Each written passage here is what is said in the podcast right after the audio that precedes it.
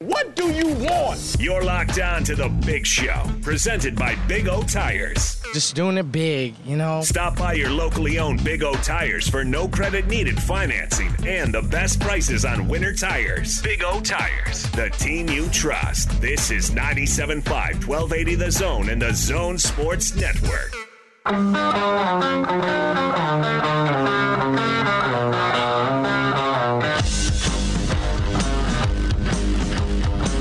This is The Big Show with Gordon Monson and Jake Scott, presented by Big O Tires. Stop by your locally owned Big O Tires for no credit needed financing and the best prices on winter tires. Big O Tires, the team you trust. This is 97.5, 1280 The Zone and the Zone Sports Network. It is the big show. Gordon Monson, Jake Scott, 97.5 and 1280 The Zone. Thank you very much for making us a part of your day. Let's talk a little bit about uh, the Utah State Aggie basketball program and their new head coach, Ryan Odom. Let's get out to the zone phone. Joining us now, he covers college sports for the Washington Post. He's Patrick Stevens with us here on the big show. Patrick, thanks for a few minutes. How are you? I'm well. How are you guys doing? Hey, we are doing great. Uh, let's tell Aggie fans what kind of head coach they're getting. Uh, they're, they're getting a guy that, that is a, a really, really sharp cookie. Uh, you know, I think back to five years or so ago when he was being introduced uh, at UMBC, and, and UMBC had had seven consecutive 20-loss seasons, had won 41 games in that span. It was really not a good situation to be walking into, and immediately wins 21 games, uh, goes to the CIT semifinals, uh, really figures out a way to, to, to recruit quickly and reload a program that hadn't done much for a decade – and then obviously the next year uh, heads off to the NCAA tournament and pulls that memorable upset against Virginia. You know, you look at what he's been able to do for the most part. Uh, his teams play really good defense, uh, and offensively, not quite as sharp over the last few seasons, uh, but overall, really elevated that UMBC program uh, during his five years in the in the Baltimore suburbs. Uh, and I think Utah State's getting a really, really good coach. Now that game that you referenced there, I believe it was the score in that game, seventy four. It was like twenty point victory, right? Yeah, it, uh, it was it 74-54, Yep. Yeah, against uh, UVA. First of all, you got to understand that my partner over there is a Va Tech fan, and so he uh, it was great. He's all for One of the best anybody days ever. that that beats UVA. So he's he's uh, he's. I'm a big fan already. Ryan's got great favor with Jake, but. Uh, in that game. How did they pull that off? Well, I would tell you this: that that team had a really exceptional little point guard, five foot eight guy named KJ Maura, who really just a, a fearless little guy, uh, and then a true scorer in Jairus Lyles, who who uh, Ryan Odom had inherited when he got the job, but also you know managed to keep around for a couple years. Uh, and you know, when you face that Virginia team, the way that they play, teams kind of psych themselves out, I think, a little bit just by rushing shots and figuring that if they don't take a, something that looks open, uh, that they're just basically not going to get an opportunity to get another decent look in a possession. UMBC moved the ball really, really well. I think they were 12 to 24 from three-point land, which if you're going to beat a Virginia team that was as good as that one was, you were going to have to either make a bunch of threes or be able to drive to the bucket with some quick guards. Uh, and so they made a bunch of threes. And Virginia, they they got fortunate a little bit too that Virginia had an injury issue. and They've been without DeAndre Hunter after he gotten hurt in the ACC tournament before that. So the the Cavaliers weren't quite right. But at the same time, UMBC played really well in that game, and it was it was not fluky. I remember watching that game on TV at home, and UMBC was probably up about 12 with 12 minutes to play or something like that. It's like you know, they're not going to give this game away. And that, and that I think is something that stands out about Ryan Odom's teams is, is that they're really smart. They take care of things that they should take care of. They're disciplined. Uh, and, and an interesting thing that I noticed about him in his first couple seasons that really stood out, especially that first year, is because of how he, he's one of those guys that believes that uh, you know it's it's sometimes better to let guys play through some not just mistakes but tough situations you're not going to see that quick quick trigger timeout with a 5-0 or 7-0 run going the other way. He's a guy that's very cerebral uh, and, and is in his mind, is prepare guys to deal with game situations so that he doesn't have to use the timeouts in situations like that. Were folks uh, out there surprised that he left for Utah State? Uh, I, I, I, I would say this that, that you know, UMBC is kind of a, a suburban commuter school. Uh, and it really isn't as a, a huge deal locally, I would say. And, and I'm not trying to be dismissive in any way, but it's not. It, it is. It's really you know between Baltimore and DC, kind of a pro market. So uh, I, I would say this that from from the perspective of somebody that that pays a, a pretty close attention to college basketball, I thought it was a really smart move on his part going to a school that's really committed to basketball and has a good recent history and a good history really over the last 20 years or so of being able to field really good teams and and be really competitive. You know, he'd been in the mix for uh, the College of Charleston job that opened up last month when Earl Grant went to Boston College. Uh, and so it's not a huge surprise uh, that after five years uh, at UMBC that he would be looking for a different gig. Did I expect him to be going a couple time zones away? I, I can't say that. Uh, but I think it's a smart move by him as well as a smart move, move by Utah State in hiring. What kind of recruiter is Ryan Odom? Well, it, it's that's a good question. Uh, I, I think you're talking about different kinds of jobs there. Uh, I know that in in uh, at UMBC there was a, a lot of looking at, at junior colleges. Also took in uh, a fair number of guys that, that were either uh, transfers from a from a level down. For example, uh, they had L.J. Owens for, uh, who played a year at William and Mary before he spent the last couple seasons at UMBC. Uh, also looked internationally. Had a had a couple of uh, had a couple guys from England on the roster. I think arguably their best player uh, this past season, certainly one of their most important the last few years, R.J. Eytle-Rock, uh, the junior guard, uh, came from England. And then there's obviously guys uh, from the Baltimore Washington area. It's a it's a good area for for for basketball, and and some of his best players were also from from that neck of the woods. So I don't know if there's a specific uh, recruiting philosophy there, uh, but I suspect, given his history, that he'll he'll have a, a, a pretty good plan in action, ready to go right right from the jump once he gets into Logan. We're talking to Patrick Stevens from the Washington Post, talking about the new Aggie head coach Ryan Odom, and I've been trying to figure out the best way to word this question. But you know, uh, the guy he's replacing Craig Smith Utah State was a big time energy guy, a big positivity type of dude, and we've had coaches around here like say, you know, Rick Majerus, or or probably a better example, Jerry Sloan with the Jazz, are kind of more hard nosed, demanding type coaches. So what is what is Coach Odom's vibe? What what what type of guy is he? He's a thinker, I think, uh, as much as anything else. Is the thing that, that stands out to me. And, and I've known Ryan re- before he got the UMBC job. He was an assistant at Virginia Tech, and I was I was covering Maryland, so we crossed paths a few times uh, in those ACC days.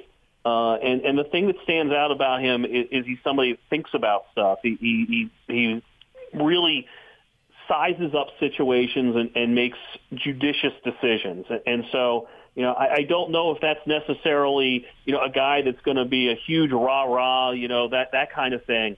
Uh, but he's definitely a guy that's going to think through things and, and size up situations really well. Uh, a really thoughtful person, and I, and I think he'll fit in well. He's obviously not Craig Smith by any stretch of the imagination, but but I think he he will prove to be a pretty worthy successor for him out there. He's the son of a coach. I mean, no one. He, he probably he grew up uh, eating and drinking and thinking basketball. He he absolutely is the son of a coach. You know, he played. Uh, his dad was an assistant coach at, at Virginia uh, through a good chunk of the the, the 80s uh, and late 70s, working for Terry Holland. Uh, was a head coach at East Carolina. Was a head coach at Wake Forest.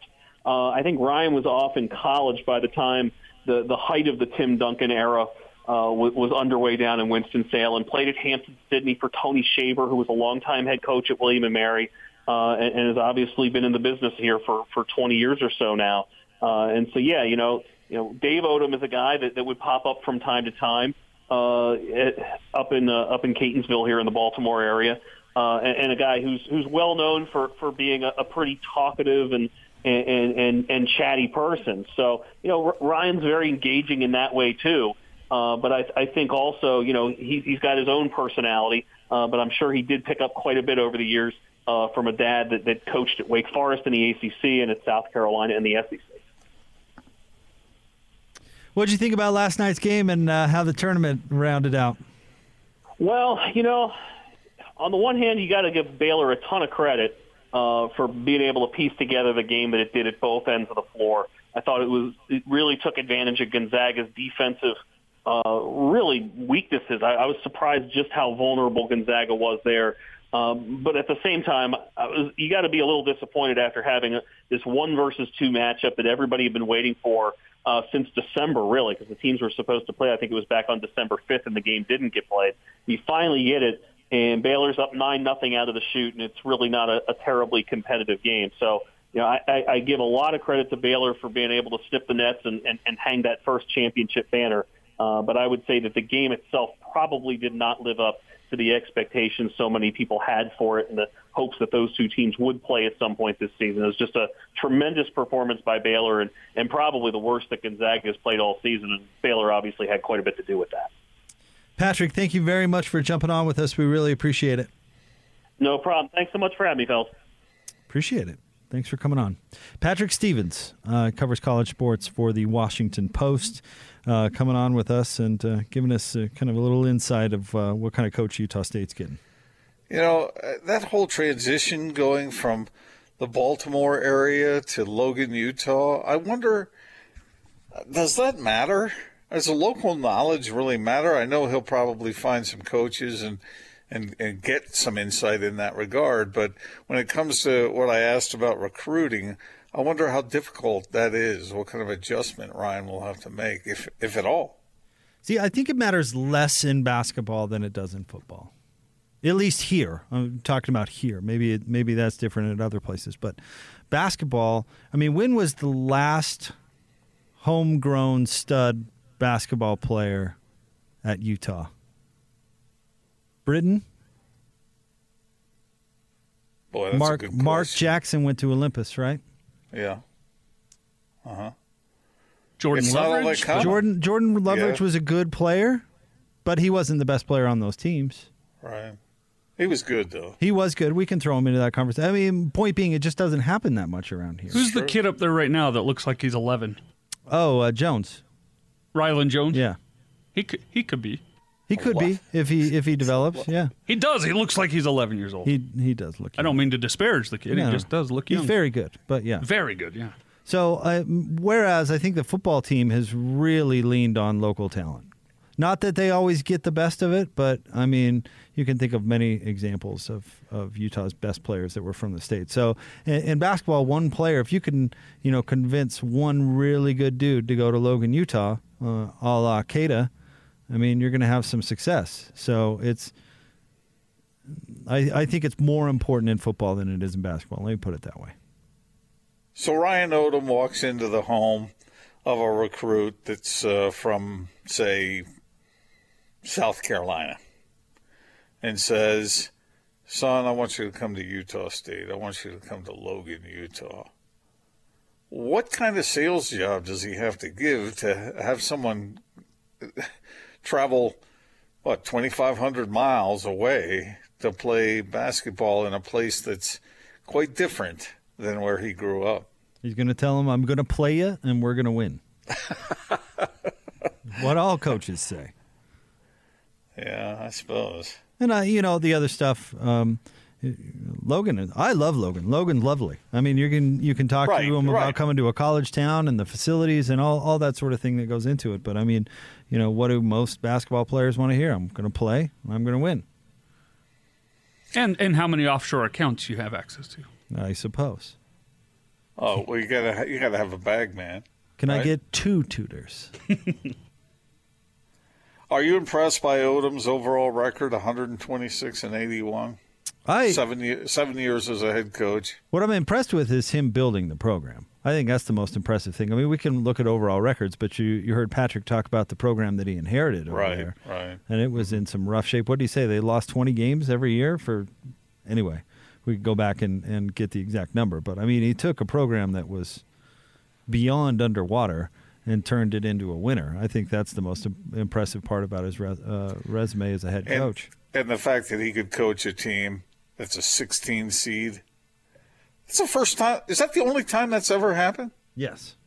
But I think his career boils down to more than just one game myself. But that's just. But that I, that that's how I shows that shows something, you know.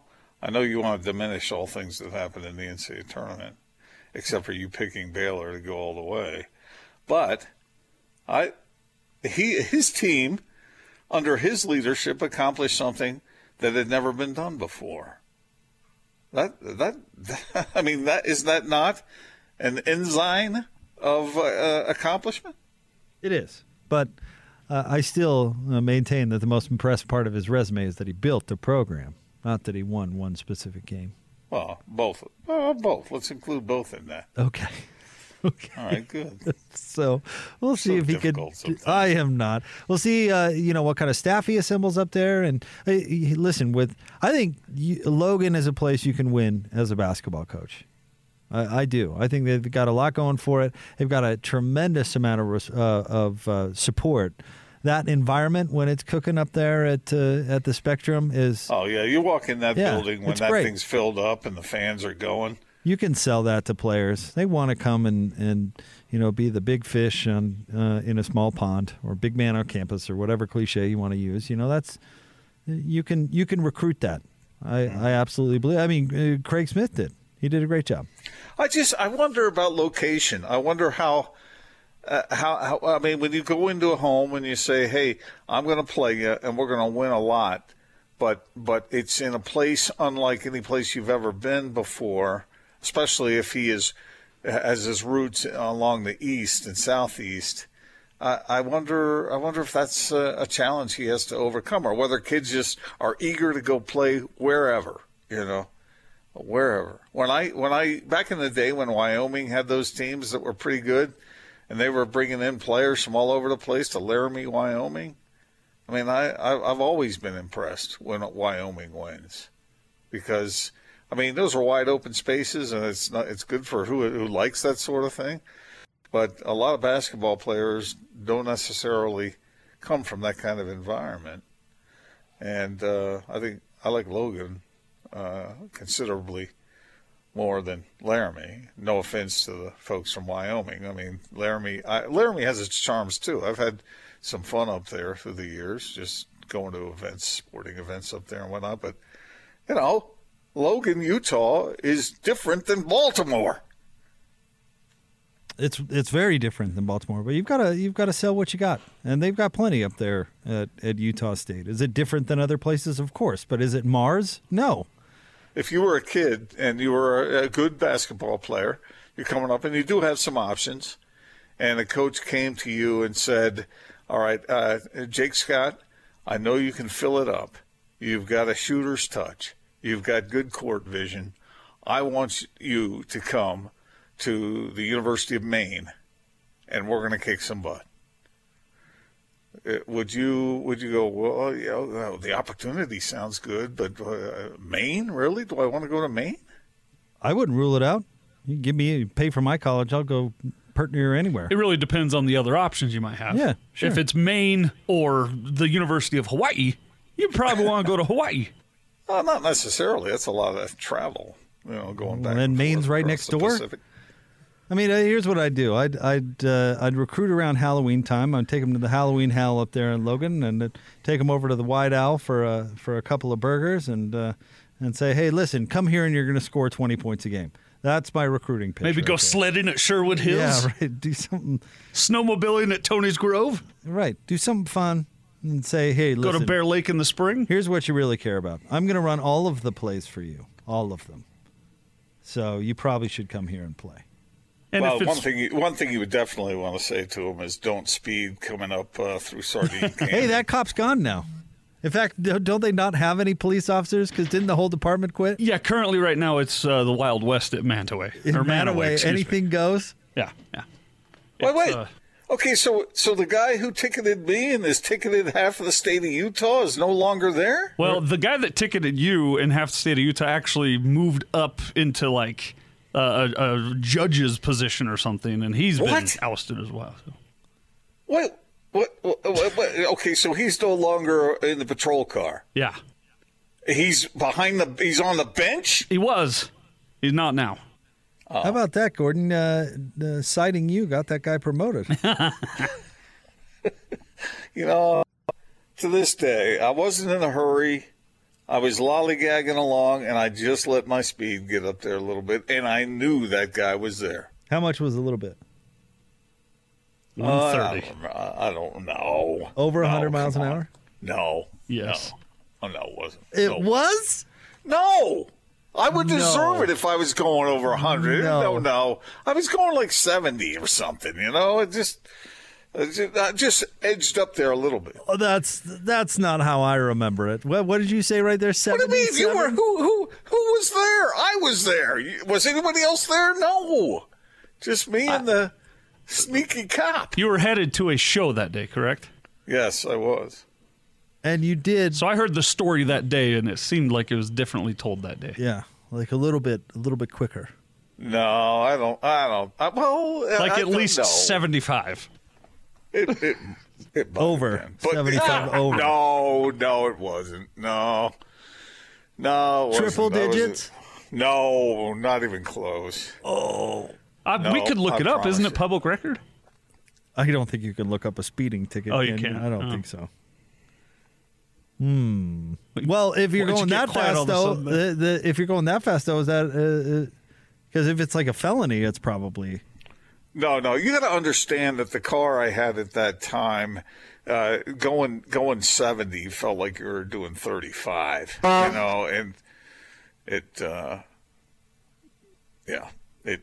it I have a nice can't car. describe- It just was meant to drive, and Did it is you- pronounced Porsche. Did you did you yourself fund like half of their budget for the year? Like the half the town budget? They was- got a whole new fleet of police cars. One ticket.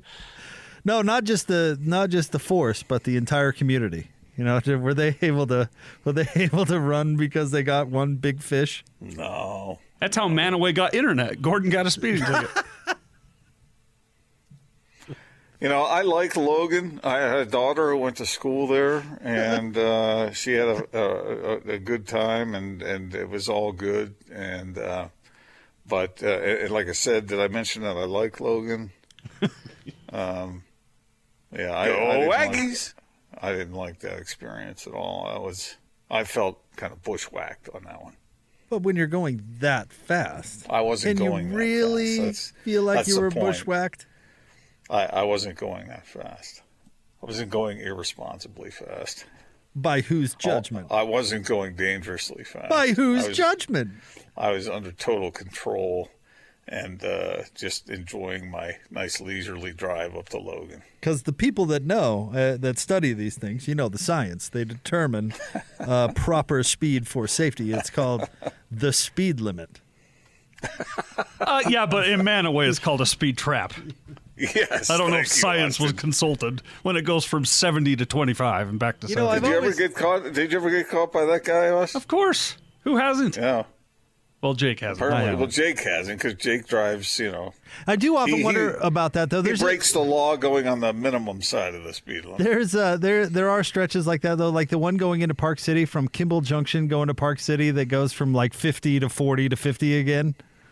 Yeah, I know That's- exactly the stretch. 100% got to be on purpose, right? I got a, I got a Yes. ticket there once on that very stretch for because my mud flaps on my Jeep weren't quite big enough. There's a mud flap law in this town. He said, well, he either that or he was making up stories. How can you see that when you're going 60 plus miles an hour? How can you measure that? I, I beats me. I got pulled over. Like if, if his for that. thumbnail covers it up, it's it's too small. I don't. Sounds fishy. Yeah, yeah, yeah. I don't know. Mhm.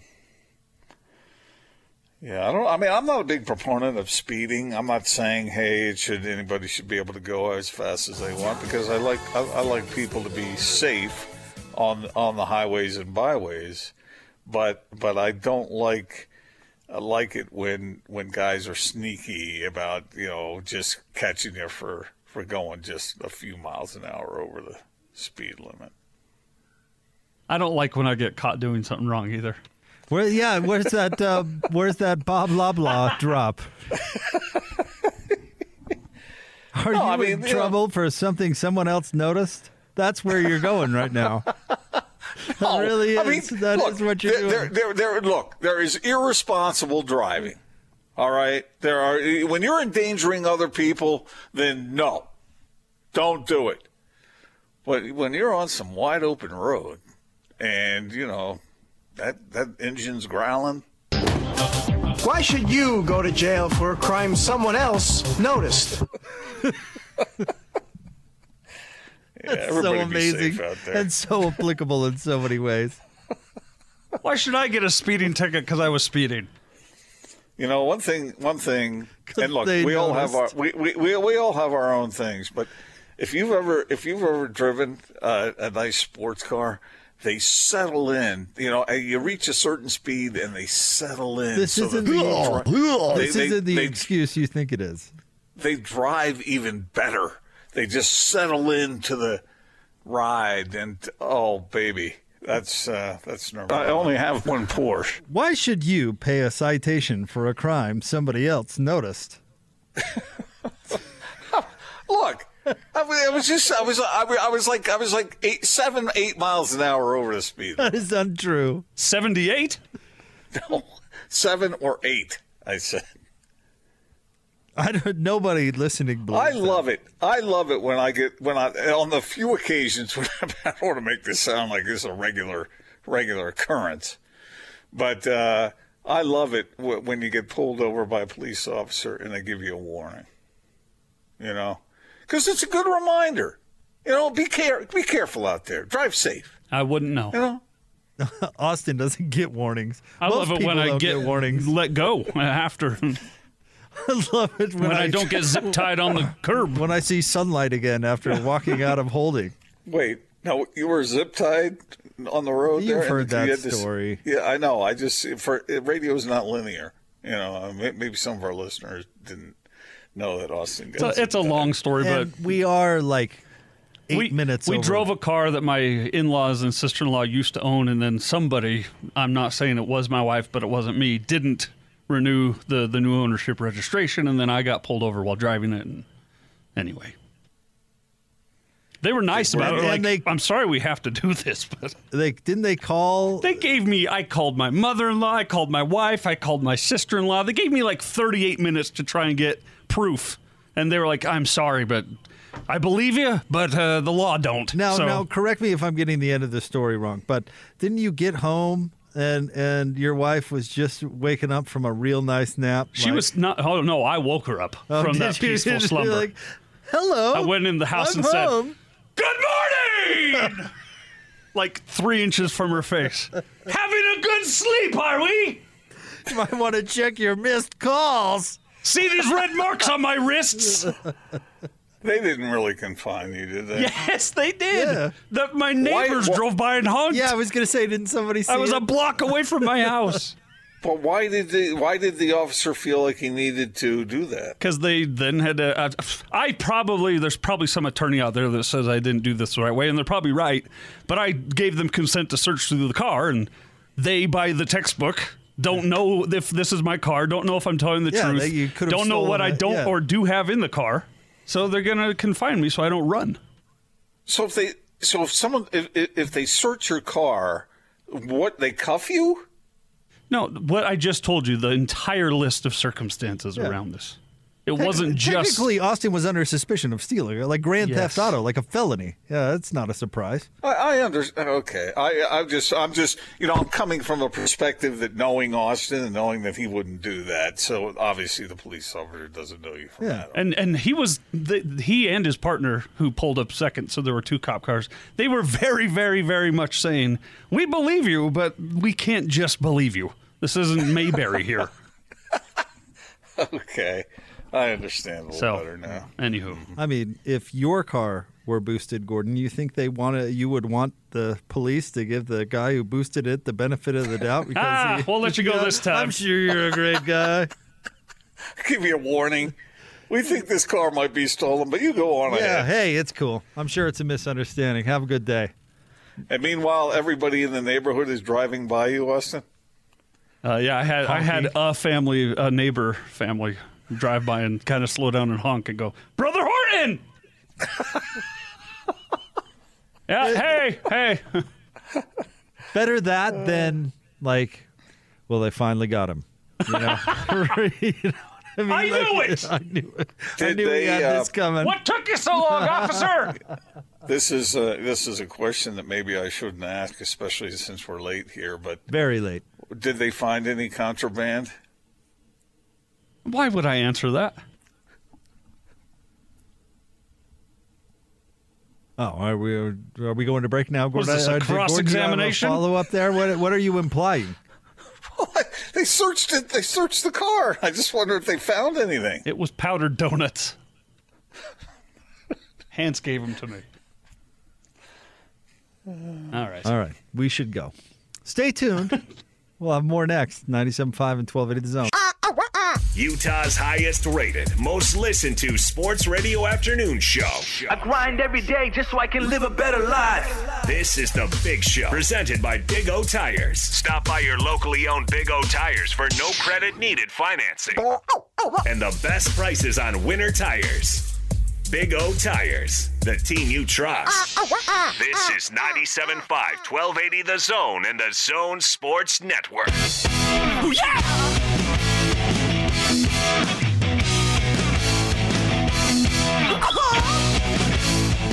Big show. Gordon Monson, Jake Scott, 97.5 and 1280 The Zone. Want to remind you about our friends at Jerry Seiner. Check out the bold new lineup at Jerry Seiner Cadillac. It's definitely not your grandpa's Cadillac. Jerry Seiner Cadillac. Gordon, we're going to talk to Mike Sando coming up top of the four o'clock hour. Covers the NFL for the Athletic, and uh, we'll talk to him about if there's anything Zach Wilson can do to not go to the Jets. Did you see how excited Sam Darnold was yesterday on the video that they released? How excited he was. Now, some might tell you he's excited to be a Panther, but really, we all know that he was excited no longer to be a Jet, right? Was it was it like he was starred in a movie Escape from New York? It looked like uh, somebody who'd had a rebirth, you know. You know that that's a great point, and this is something that you've hammered a whole lot.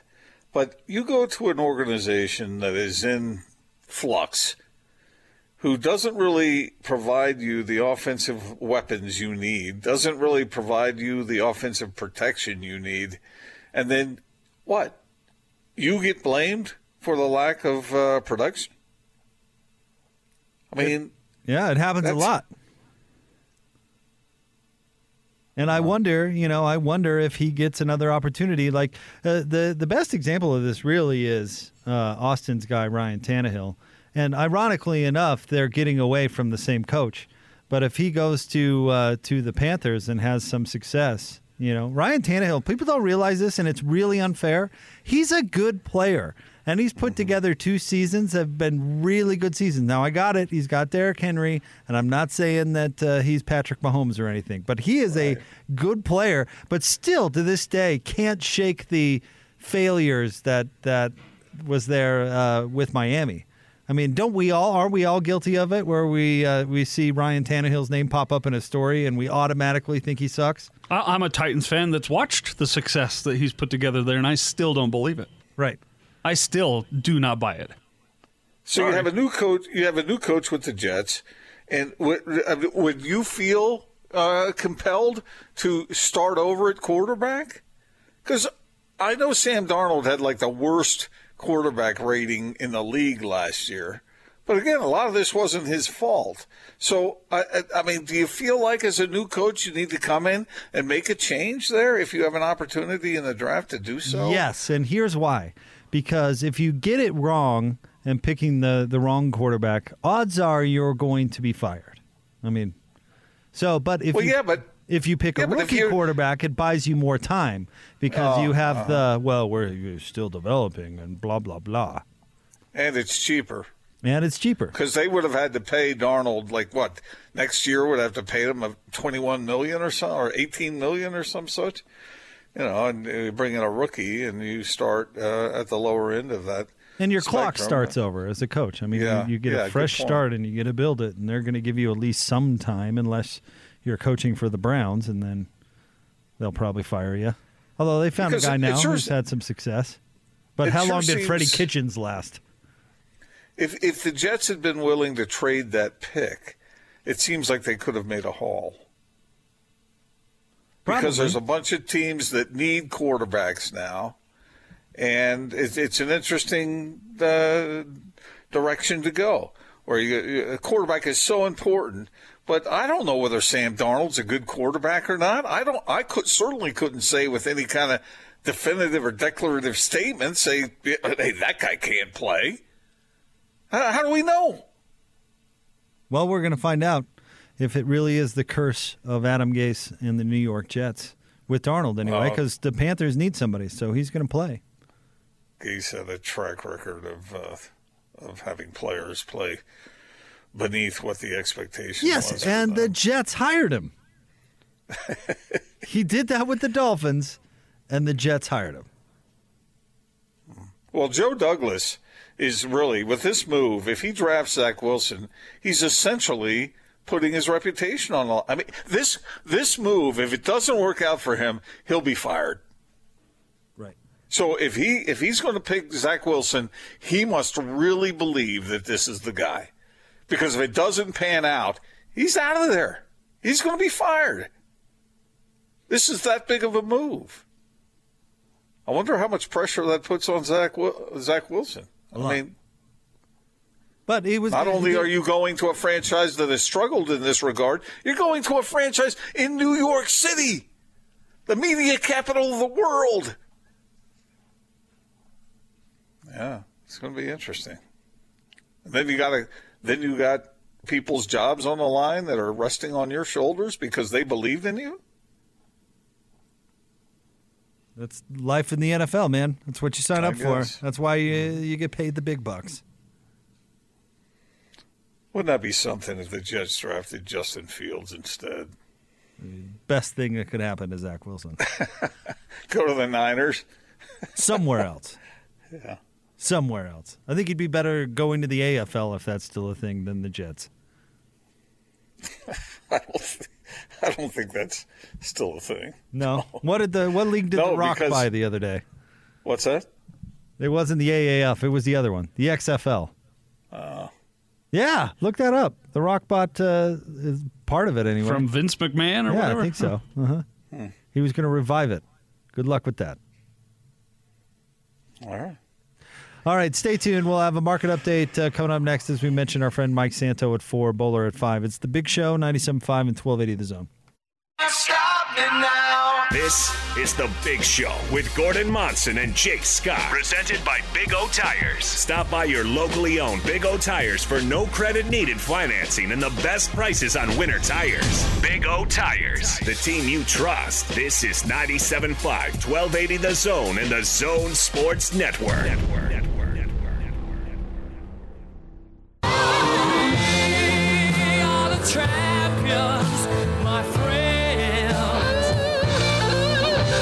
It's a Big Show. Gordon Monson, Jake Scott, 97.5 and 1280 The Zone.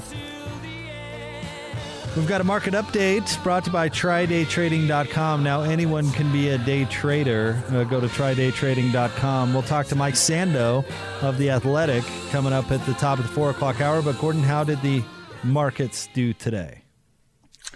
Well, Jake, after yesterday's rousing day, today was a little less rousing.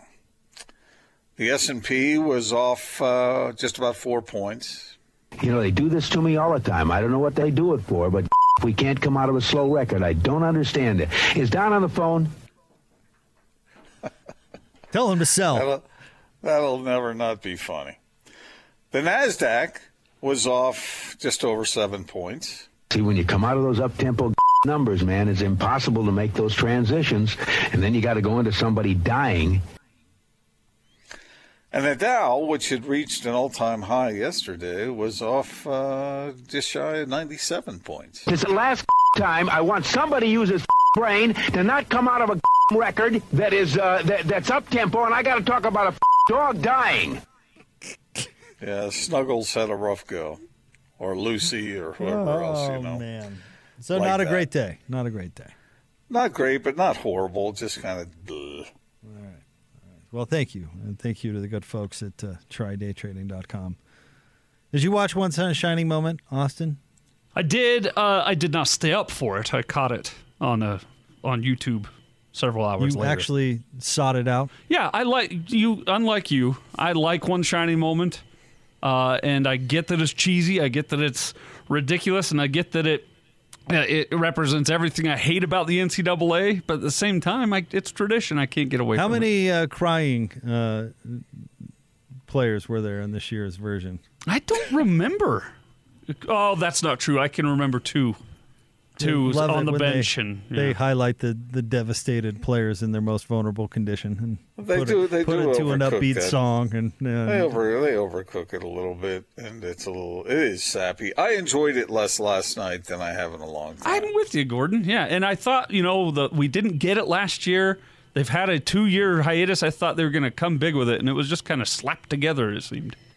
Yeah, I I just it wasn't it wasn't, and I did I always stick around for it. I don't like all the stuff after the game, you know, the cutting down of the nets and the and you know the the uh, amplification of the greatness of college sports when those players are out there playing and you know getting darn near nothing, and the and the institutions and the NCAA are getting billions of dollars. But you like Just- the pro sports championship celebrations, right? I do, I do. And I don't, I don't watch any of them. I, can, I, I like well, I like the I like the moment right as the game ends when when the real uh, emotion is shown. I don't I don't like the speeches and uh, all that stuff. That's I don't want to did uh, stick around for did that. Nantz give out his tie because he had stopped doing that for a while and I thought that that was pretty I don't know if he did. I I thought don't that was either. a pretty egocentric kind of thing His final call was clearly on a three by five card before the game. though. was it Oh yeah.